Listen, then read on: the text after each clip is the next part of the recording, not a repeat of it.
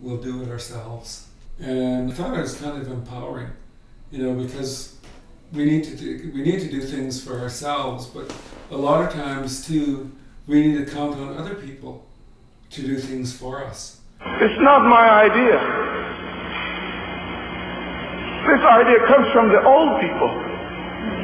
I'm only repeating to you what they told to, to me and to many other people. Ace Whale. Good day, good people. Welcome to another episode of the Stalo Signal. I'm Alia, and in this episode, we are going to be talking to one of the amazing people that works behind the scenes of one of our communities. We are just wrapping up our season two, in which we've explored several Halkomelem principles that our Stalo historian Naxaxalhts'i, Sonny McHalsie, identified after his hours and hours of interviewing elders over the years. Check out our feature with him in episode 8 in case you missed it. In this episode, episode 9, we will feature someone who embodies the principle Llymith cha o e alawit. We'll do it ourselves. We're going to talk about dreams coming true for one of our communities. Spoiler alert, this has to do with the beautiful new building on one of our reserves. And as you'll hear later on, the principle covers more than just the obvious. Yes, we can, is the kind of message that communities and individuals sometimes need to hear for that extra push of motivation. The idea also covers how much we can learn from others as well. So without further ado, let's ask our guest, Stacy McNeil, the Executive Director of Skowkale and Say Lands, to introduce herself. Thank you for inviting me um, to participate. My name is Stacey McNeil. I'm from Seabird Island um, First Nation, born and raised. And um, I think in 2015, I started with Skowkale. It was in March of 2015. I remember having the interview in December, the previous previous um, couple of months, and then started as the general manager at that time. Um, I was interviewed by Jeff Point, Willie Hall, and James Archie. I recall that quite distinctly because I had actually never been on the Coqualeetza grounds since I was a small girl. And I remember walking into this big building, number seven, which I couldn't find for the first 20 minutes. And then, yeah, ever since then, it's been a roller coaster. Some of my first instructions when I started as a general manager was this is a clean slate, we're starting over, let's see what we can do. And I know from growing up in a community as well that voices are always important to be heard from community level. And one of the first things that we started to do with that clean slate is engage community by recruiting them onto committees. And I think that we've got pretty famous in terms of being known for committee work. We actually, Skowkale was awarded a few years back for some of that work by the um, financial or uh, Aboriginal Finance Officers Association of BC, just for some unique ways of how we were engaging community at that time. So, committees, we started with a policy committee and a housing committee, and we started drafting policies, and then it just grew. It became a beast. And in the middle of that, we were working on the comprehensive community plan. Um, Joy Hall was here at that time helping coordinate a lot of that engagement from community level. And that's where the community gave more clear direction to leadership about where they wanted to see their community going in the next 5, 10, 15, 20 years.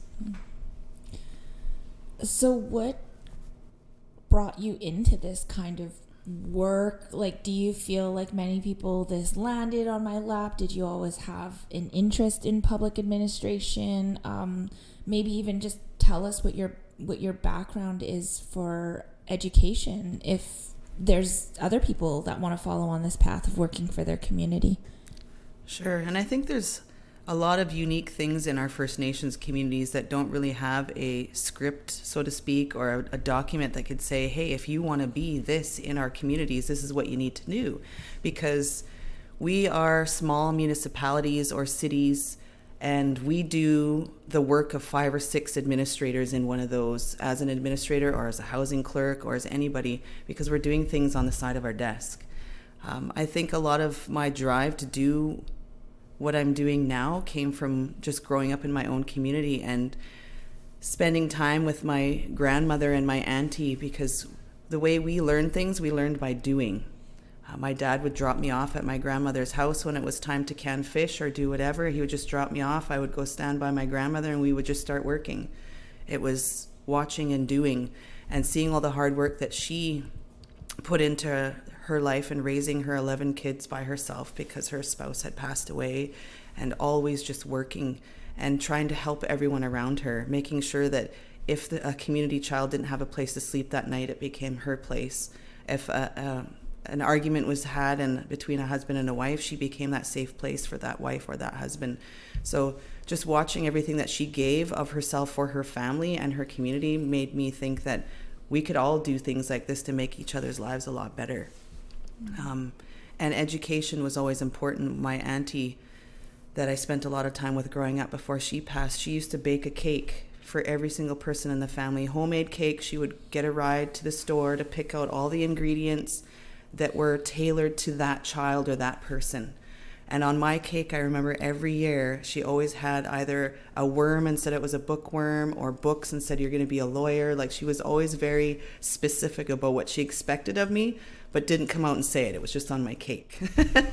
so that really led me to want to succeed in school. All I wanted to do was be something that my parents couldn't be. They never neither one of them had graduated. They dropped out of school and I was the oldest of 3 kids, so my auntie, my grandmother, and then some of my aunties later in life pushed me. Um, I went to our community school. It only went up to grade 10 at that time at Seabird, and I was an honors student through the whole time. Never missed a day of school except for one, and that was a suspension that I will not talk about. but um, from grade 11 and 12, I had to move to public school, and that was a huge shift for me going from somewhere where I was comfortable in my own home and going to a public school with a whole bunch of Xwelitems that I didn't know. We had one or two Xwelitems in our community school, um, and it was like an eye opener, you know, when you see people that you're not used to seeing. So it was really a huge shift for me to go to public school. But one of the things that really bothered me when I entered that school is they pulled me aside and my cousins aside that were transferring there and had pre assigned us classes. And those classes were things like wood tech. And instead of biology and chemistry, it was a base science. And instead of English, it was communications. And I looked at them while they were explaining all of the courses and looking at us like we were from another planet. And I finally said, Why are you putting me in these classes? And they said, Oh, well, you know, it's to help with your transition and things like that. And I said, Have you looked at my report cards? I'm a straight A student, and uh, most of my classes I'm at 100%. So why am I being put into communications? They had made a prejudgment just because of where I was coming from. So that pissed me off even more. And so I pushed and was on honors throughout my whole time at grade 11 and 12 there and moved on to university because my goal was I was going to be a lawyer and defend everybody that was being put down in our communities by RCMP because we never had a good relationship with them. But um, within my first year of university, I ended up with my first child. so law did not happen because it would have meant I wouldn't be able to work full time and things like that. So I started working for my home community while I was doing school full time, um, but going for a criminal justice degree rather than my law degree. and from there, I just wanted to see things get better. Working in my home community, doing, I think I started as, um, I think I was working in childcare. Yeah, I was working in childcare after I left the restaurant because there was used to be the old Seabird Cafe where I started. Yeah. Um, that was one of my favorite jobs. Mm. Um, but worked there, and then I started in my own organization doing childcare, and from there went to recreation and kept moving from there. I was never happy. I always wanted more. So I ended up back in school a few times, finished my criminal justice degree um, one year late because of the physical component that's required, and I couldn't do sit ups and things when I was nine months pregnant. So,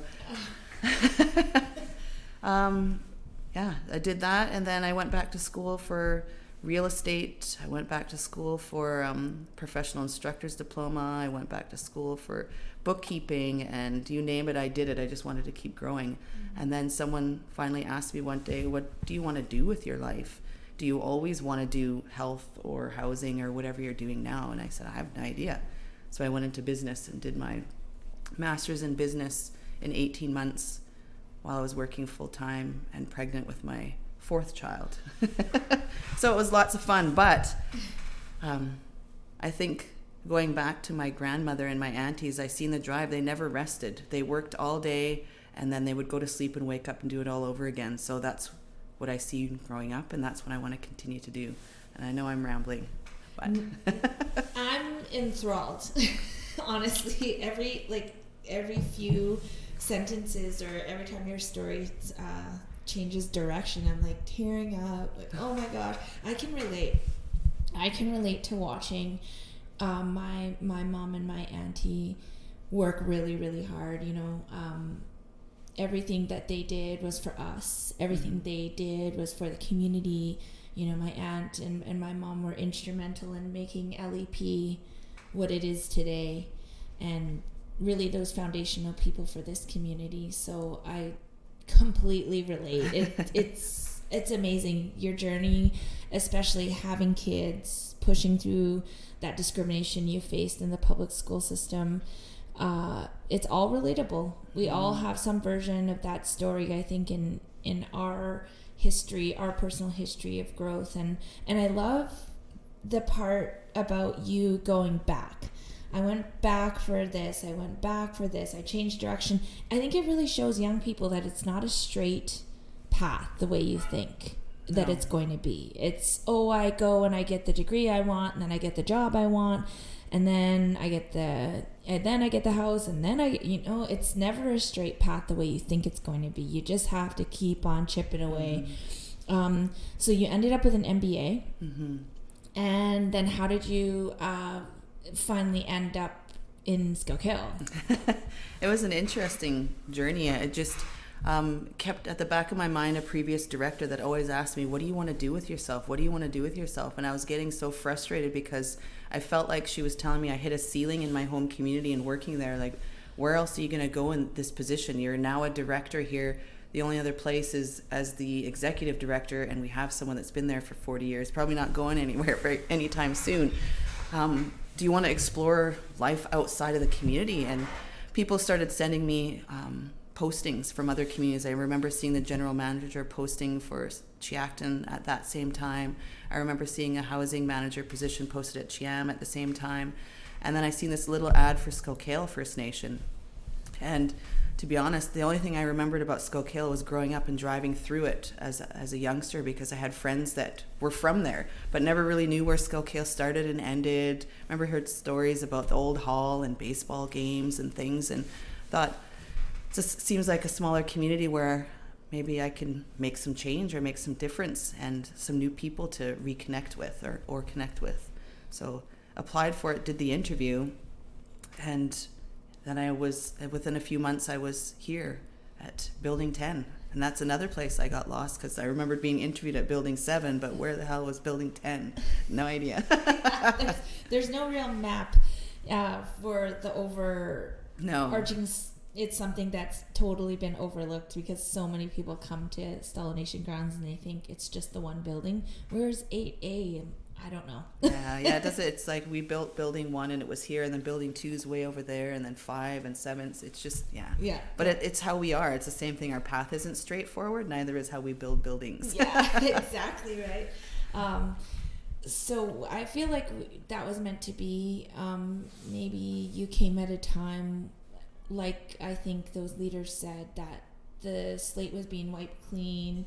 Uh, had been through some major shifts, and I just remember when I was young and feeling like there was more that our community could do, but I didn't necessarily see that movement until we got really organized on the administration side. And as a community member, like I said, I was excited to interview you and to have you uh, come and speak about some of the work that Skowkale's doing because as a member, I see it. I, I feel engaged on Facebook. I feel engaged by the things that you guys have done for us in in the past four or five more years and especially since I moved home, right? Because I I feel it more when I'm living mm-hmm. in my community. And as a community member, I've really noticed the support, the uptick in the organization. And now we have this beautiful new building that we're almost ready to to move into as a community and just things that like you said from the very beginning when you first started talking was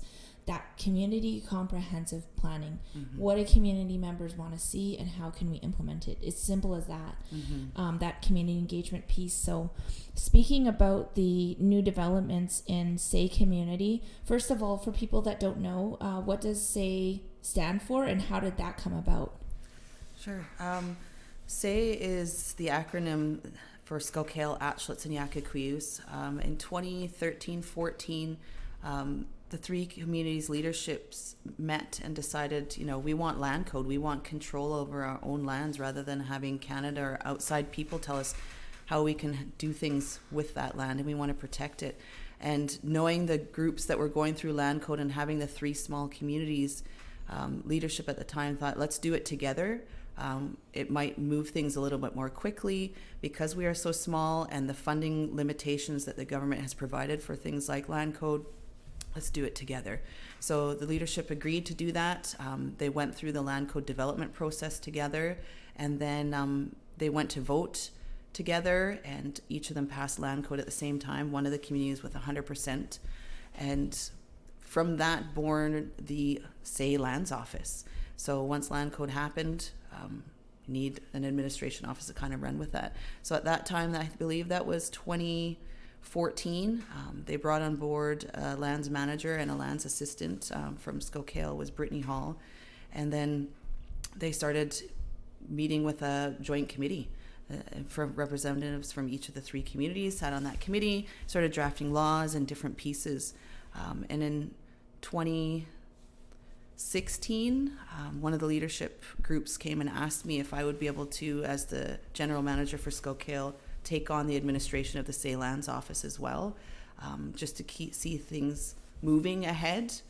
Um, so from 2016 to this point, we've been doing that. So Skowkale has been managing the Say office as well. Mm-hmm. So, and it's been working quite well. It's quite unique. Um, the three communities were the first aggregate land code group in Canada and um, continues to be a successful one. Um, I think it has a lot of to do with the leadership and the communities and the relations they all have. Uh, so the new community center then is built out of that relationship. It is a service, I guess, building. Um, basically, we call them community centers, but in the old days it was the band office, mm-hmm. right? For the three communities. It's beautiful. Driving by there, I just feel excited every single time I see something new happening at the building. Um, so with, there's a Halkomelem name for the building. Um, I'll let you pronounce it, and then maybe you can share what the meaning is. Sure. The new building's name is the Itzalia, and basically it means a dream come true. Um, we had gone to the cultural committee and asked for some names to recognize the work that was going into the building and the relationship from the three communities that were doing this jointly. So that's the name that they came up with, and when it was heard, everybody agreed with it right away. Yes. Yeah, it is a really cool name. Uh, so, in terms of moving in there and uh, offices being set up there, can you tell us a little bit about what's what's the lay of the land? What are some of the exciting things that we can expect when the doors open?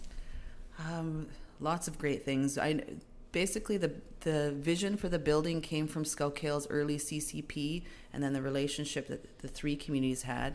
And when we were starting to design the building um, as Skowkale, we put a pause on that and said, well, we have partners, let's bring them in too. So we had a lot of visioning at the beginning stages from the three communities. What do you want to see at a community center?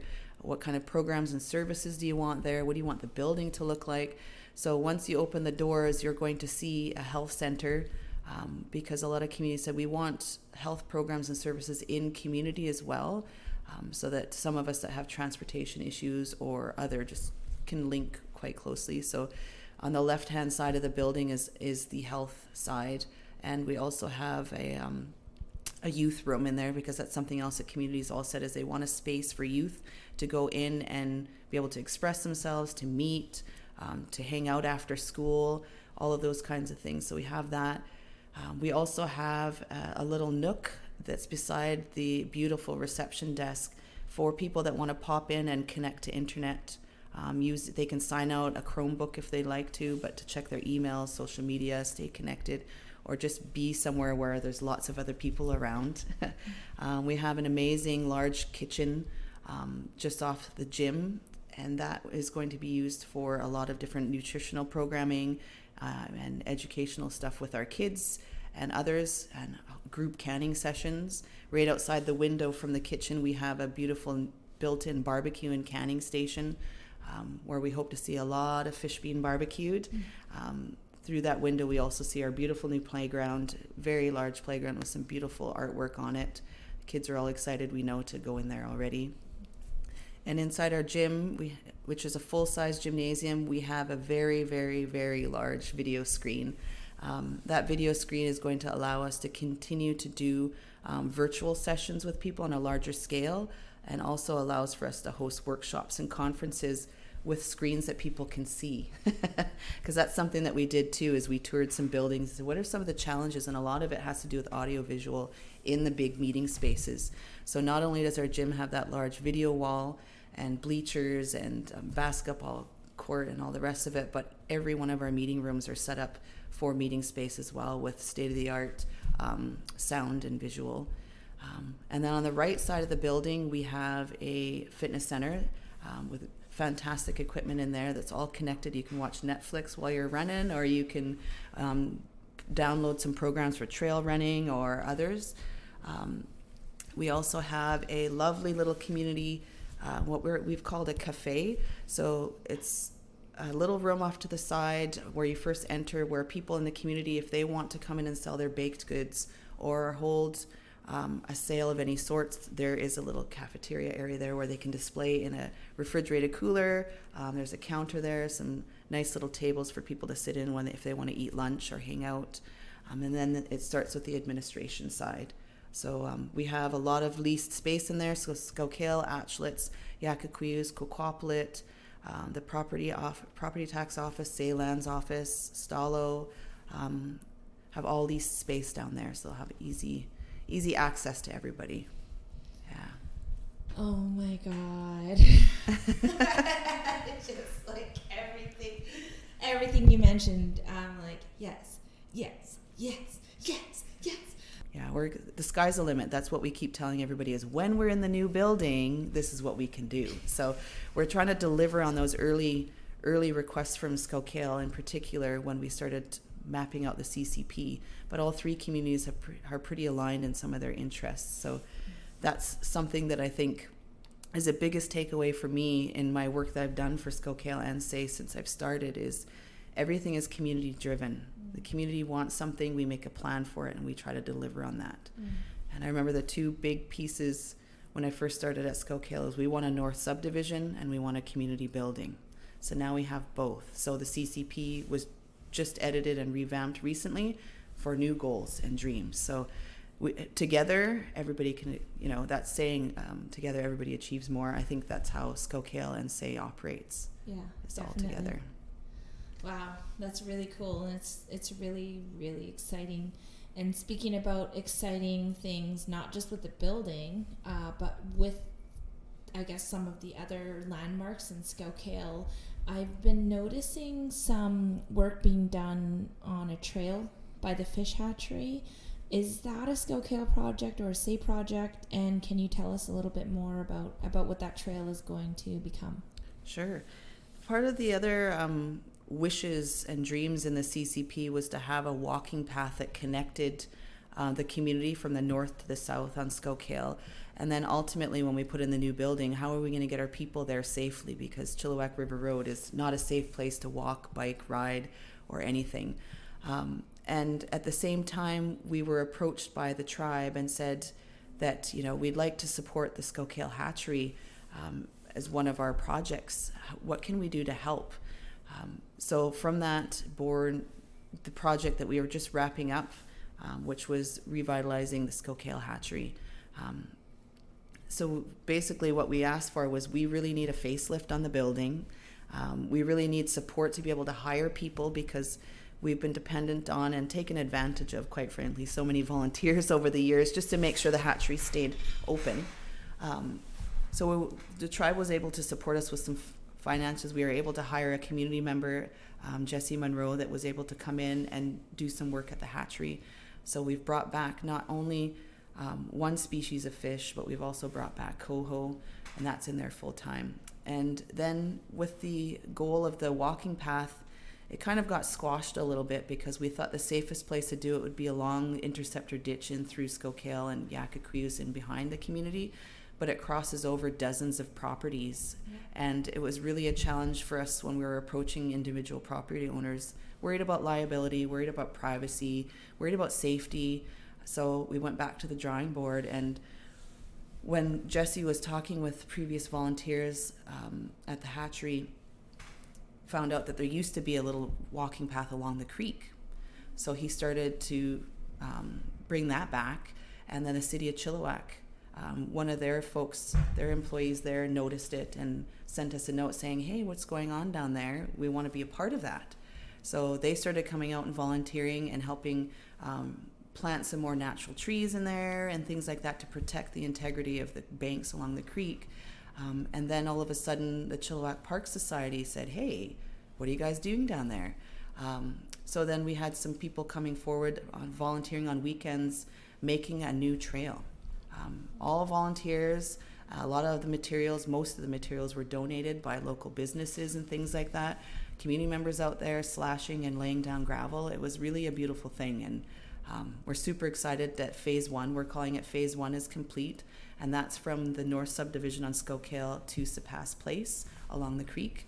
Phase two will bring that walking path along the creek to be right across from the new building so people can walk along there and cross over because the other issue that we have is there's no parking there's really no parking for the entrance of the walking path but um, yeah, that's that's where it started, and that's where we're hoping to bring it. Is keep going and then connect with our neighbors at Yakakuyu, so they can also enjoy the same safety and connection to community that we're now seeing. Um, yeah, that's so cool.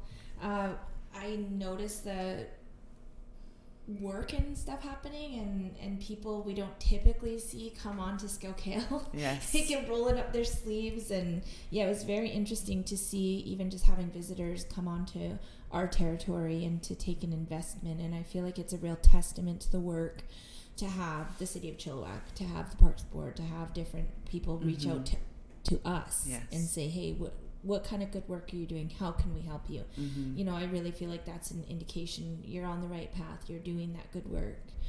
Um, it it really speaks to the tone of this podcast episode and and this interview centered around the the Halkomelem principle that we need to do things for ourselves. Um, but a lot of times we also need to count on other people to do things, and that's that's sort of that that community collaboration piece. And as uh, Sonny talks about this this principle as coming from the elders, and I feel like as educated indigenous community members we're starting to take that on mm-hmm. uh, we're starting to see the good work happen at the community and the governance level that's what we're involved in at the Stalo government mm-hmm. you know bringing the six communities together not just for treaty it's really become a small part of the picture in terms of self-governance and what does that mean you know bringing bringing that larger vision together for communities just the way that say came together mm-hmm. um, you know and those three communities as you know are all part of the um, the overall treaty process too um, so this this guiding principle um, i think bringing the pieces together for our, for our conversation. Um, can you talk about what that's meant to you? Like, I really feel like you've covered it in in speaking about your past and what you learned from your elders, but you know, today in your work with Skowkale and the young people you've hired on, what does it mean to do things for ourselves? Well, I think that um, waiting. I hear a lot of communities talk about we want to get rid of the Indian Act. We want to be able to be who we are and who we were. Um, and a lot of times it's a challenge that I see in that some communities aren't ready because they're so reliant on the system that's been set up for them that we can't do that because INAC doesn't give us enough money. We can't do this because ISK won't allow us to do it, or DIA never let us do that, and ANSI didn't do this. Um, so, what I've learned at Scout um, and from when I was a child is if you need something, you just go out and you make sure it happens you have to find different ways. You don't wait for it to be handed to you. Um, if you want a job, you go out and find it. You don't wait for someone to find you. If you need something for your children, you'll go out and source it. Whether it's like my grandmother and had to go fishing by herself without a, a mate as a woman, she went out there and got fish to bring home to her kids because they were hungry. So we just do that, and that's one of the things I remember Willie Hall telling me when I first started is, you you can make it happen. Just make it happen, right? And since then, I hear Chief Point always joking about it. Oh, well, Stacy will find the money. Stacy will do it. Um, but it's about developing those relationships and networks too, because we cannot do it by ourselves. Um, we need to know who can support us and how, and how we can return that favor, so to speak. So I remember one time speaking at a conference I was asked to in Vancouver, and they asked me to speak, didn't tell me I'd be speaking in front of almost 500 people. Um, but it was for a conference and just said, Can you talk about zero cost housing? Because they saw what Skowkale was doing in terms of you know ownership. Um, no more Section 95 and social housing. Let's move more towards ownership and and building equity and things like that. So what does zero cost housing mean? So went there and had to get up in front of everybody, which was a challenge in itself. But I remember some of the message that I gave to them is we have to stop pointing fingers at everybody and we have to own a lot some of this ourselves if we want it we can't sit here and wait for the government to rectify the mistakes that they've made um, on our behalf or for us against us we have to take a step forward and say we own our past now how do we make it better mm.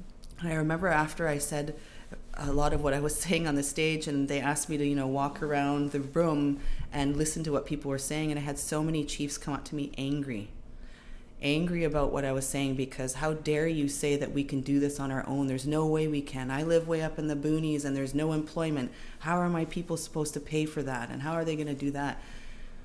And I just heard what they said, but came back to you have to work with what you have. And what more can we do to explore different options? Mm-hmm. So if ISC serves a pers- purpose, let's use it. If we can develop an economic development corporation to find some economic opportunities outside of our community, let's do that. If there's someone in the community that has some knowledge that we can use to help the community, let's use that. Mm. Um, so it's just always being open to everything. And I think that principle really feeds well into that whole process is just let's work together, but let's not wait for someone else to come and save the day. Let's let's do it together. Yeah.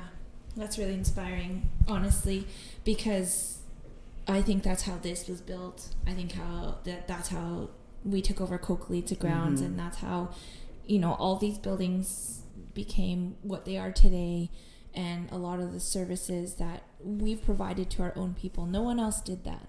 You know, it was the leaders of the day that stood up and said, We need to do this. Just like the grandmother standing up and saying, We need to take the responsibility for our kids. Mm-hmm. The Sesiamath movement around. Mm-hmm um, taking over child and family services, and more communities are doing that. And before they say we don't have capacity, they're already up and running. Yes. You know, and they're they're kind of figuring it out as they go, and maybe that's not a bad thing. Mm-hmm. You know, because the the things, the positives, the successes that we've seen, I, I really believe it's because someone like you came who who has it within them the the integrity the work ethic to just do it you know, and just kind of okay, the the funding will come, the pieces will come together, just like they did with the trail, right? Mm-hmm. Um, Sonny also mentions that we need to count on others, just as you're saying, and and bringing those pieces together. You talked about the cultural engagement and and listening to the voices of the community members and and bringing those visions to light through the committees and mm-hmm. and what have you. So, what are some of the committees that you guys have active right now, and some of the good work that they're doing?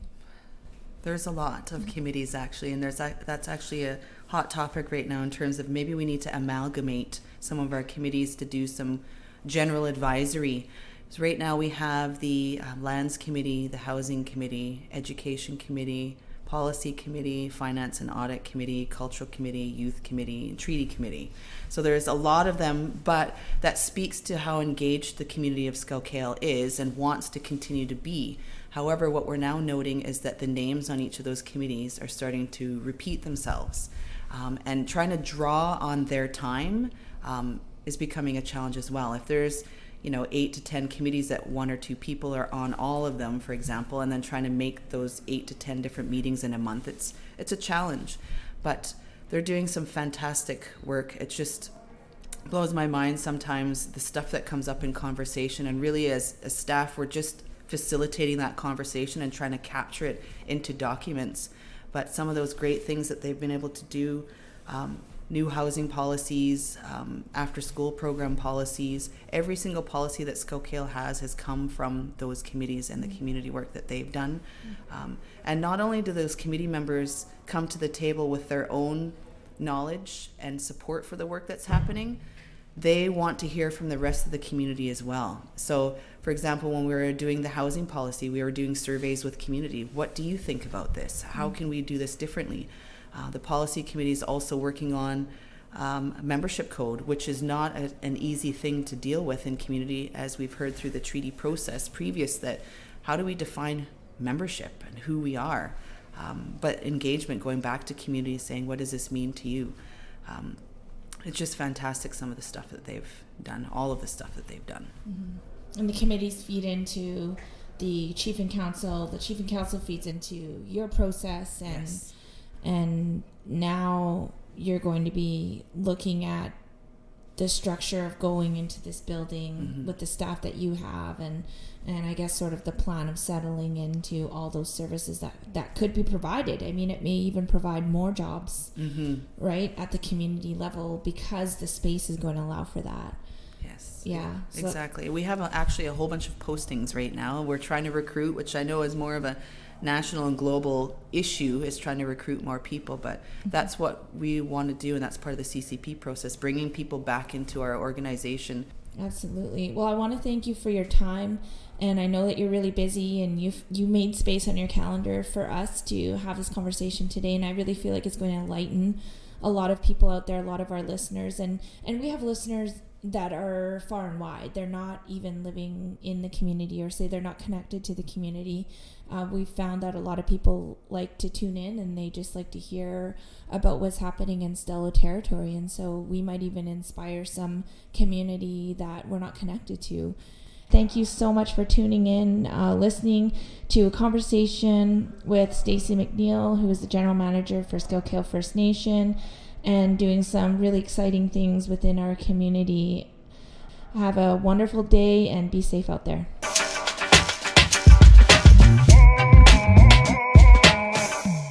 Just a final note to finish off the episode. We want to thank you so much for tuning in and learning about our Halkomelem principles with us. If you missed any of the other eight episodes, head on over to our website or subscribe wherever it is that you listen to your podcasts. We will be starting up with a new season and all new episodes next month called Standing in Our Strength. We want to explore more of the good work our communities are doing and how our strength has remained throughout all this time over and above any colonial oppression we have experienced. Our people are at the forefront of change, and we can't wait to tell you all about it. Don't forget, if you have any questions or comments, feel free to email us at outreach at sxta.bc.ca. Talk to you soon.